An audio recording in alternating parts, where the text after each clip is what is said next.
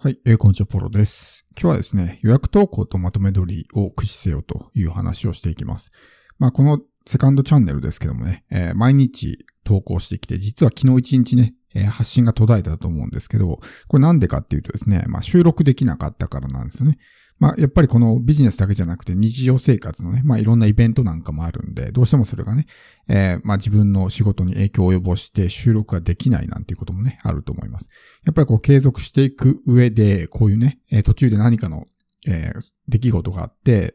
突如ね、こう収録できなくなったり、発信できなくなったりってことあると思うんですよ。僕もですね、まあ今週末にちょっと旅行に行くんで、旅行先ではね、こういうまあ、機材がないんで、収録もできないですね。まあホテルでこう家族がいるところで収録するってのも難しいと思うんで、やっぱりこの事前にね、収録しておいてそれをアップロードするみたいな形が一番ベストなわけですね。で、その時に使えるのがこの予約投稿とまとめ撮りです。で、特にですね、このポッドキャストで重要なのがですね、定期更新にするっていうのはすごく重要なんですよね。この、継続するってもちろん大事なんですけど、それが定期更新になってますかってことです。更新頻度がバラバラだと、あんまりよろしくないですね。で、なんでよろしくないかっていうと、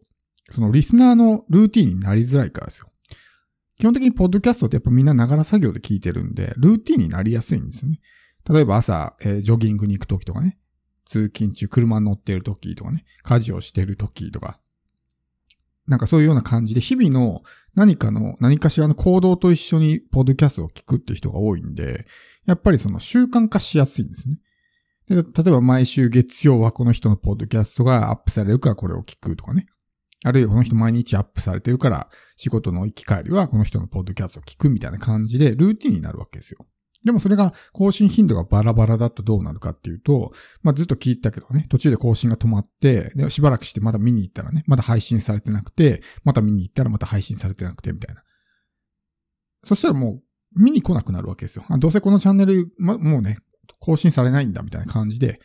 ね、え見に来なくなる。忘れられるわけですね。でもその後に自分が新しいエピソードを投稿するかもしれないわけですよ。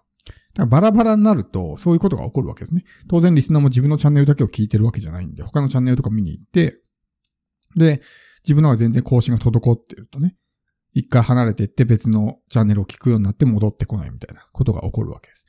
だからこの定期更新にすることによって相手のリズムができるんですよね。ルーティンになりやすくなるわけですけど、だからある程度更新頻度っていうのはね、しっかりと決めておいた方がいいと思います。海外のポッドキャスターもですね、ちゃんと月曜日とかね、火曜日とかなんかこう、週1回とかって決まってて、だいたいその更新頻度守ってね、投稿してるんですね。でやっぱうまくいってる人ってだいたいそういうような感じで、一定の更新頻度で上げていると。毎日上げる必要はないですけどね。毎日ってやっぱ結構きついんで、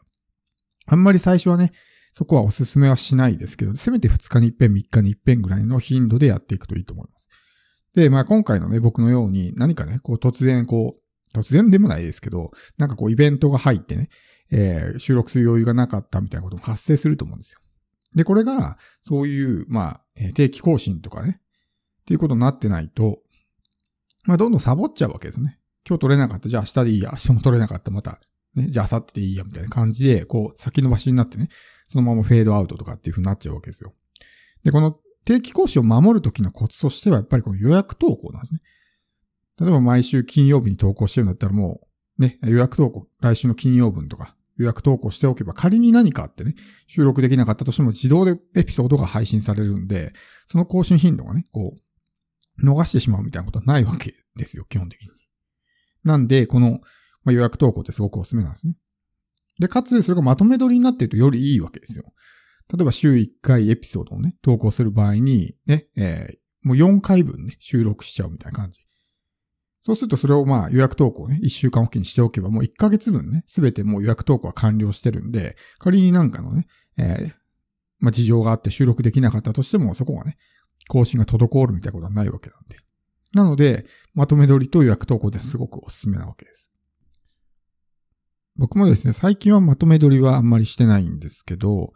まあ、あのメインチャンネルの方ですね。は、本当に、えー、2年目からは2日に一遍、まあ2日に一度の、まあ更新頻度にしたんですけど、その時はだいたいこうまとめ撮りをしてたんですね。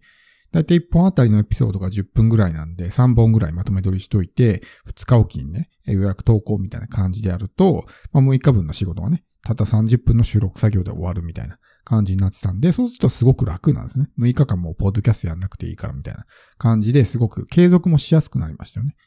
まあ、最近はちょっとね、やり方を変えてまとめ撮りって、まあもちろんできるときはするんですけど、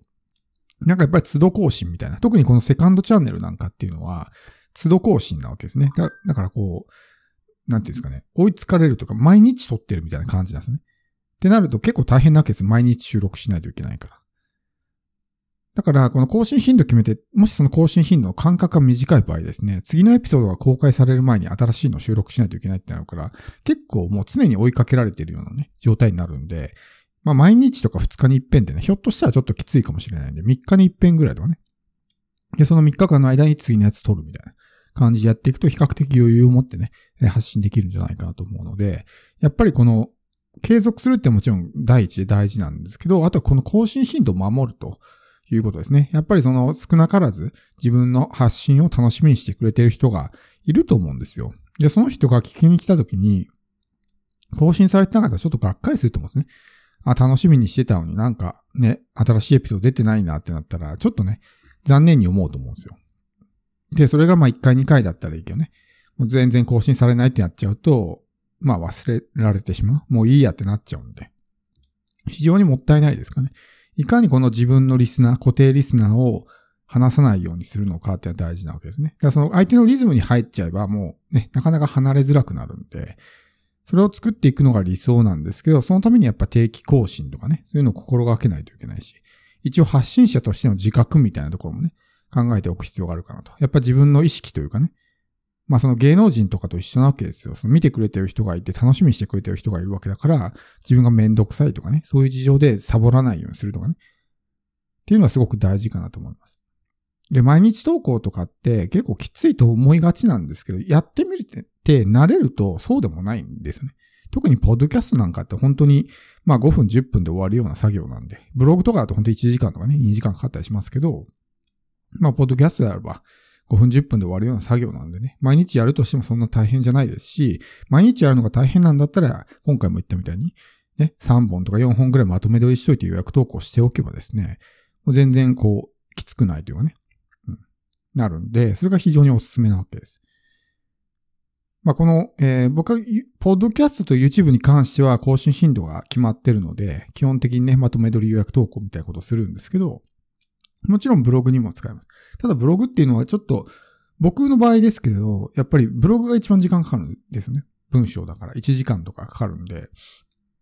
まとめて書くっていうのがちょっと時間がね、まとまった時間がかなり必要になるんで、ブログはそれができてないんですけど、ポッドキャスト YouTube に関してはね、もう本当に収録時間ももう10分ぐらいなんで、まあそれができるんで、まとめ取りみたいなことをして予約投稿しておくと。そうするとね、やっぱこう、今回も言いましたけど、例えば自分が旅行に行くときとかね、旅行先でなかなか収録って難しいじゃないですか。でそういう時に、じゃあその時お休みにするのか、お休みにせずに事前にね、収録しておいたエピソードをアップロードするのかみたいなところを考えた時に、やっぱこう事前に収録しておいた方がいいと思うんですね。まあライブ配信とかだったらその旅行先からね、お届けするのもいいと思うんですけど、まあ、特にポッドキャストとかね、しかもその家族が一緒にいてとかってなるとなかなか収録環境もね、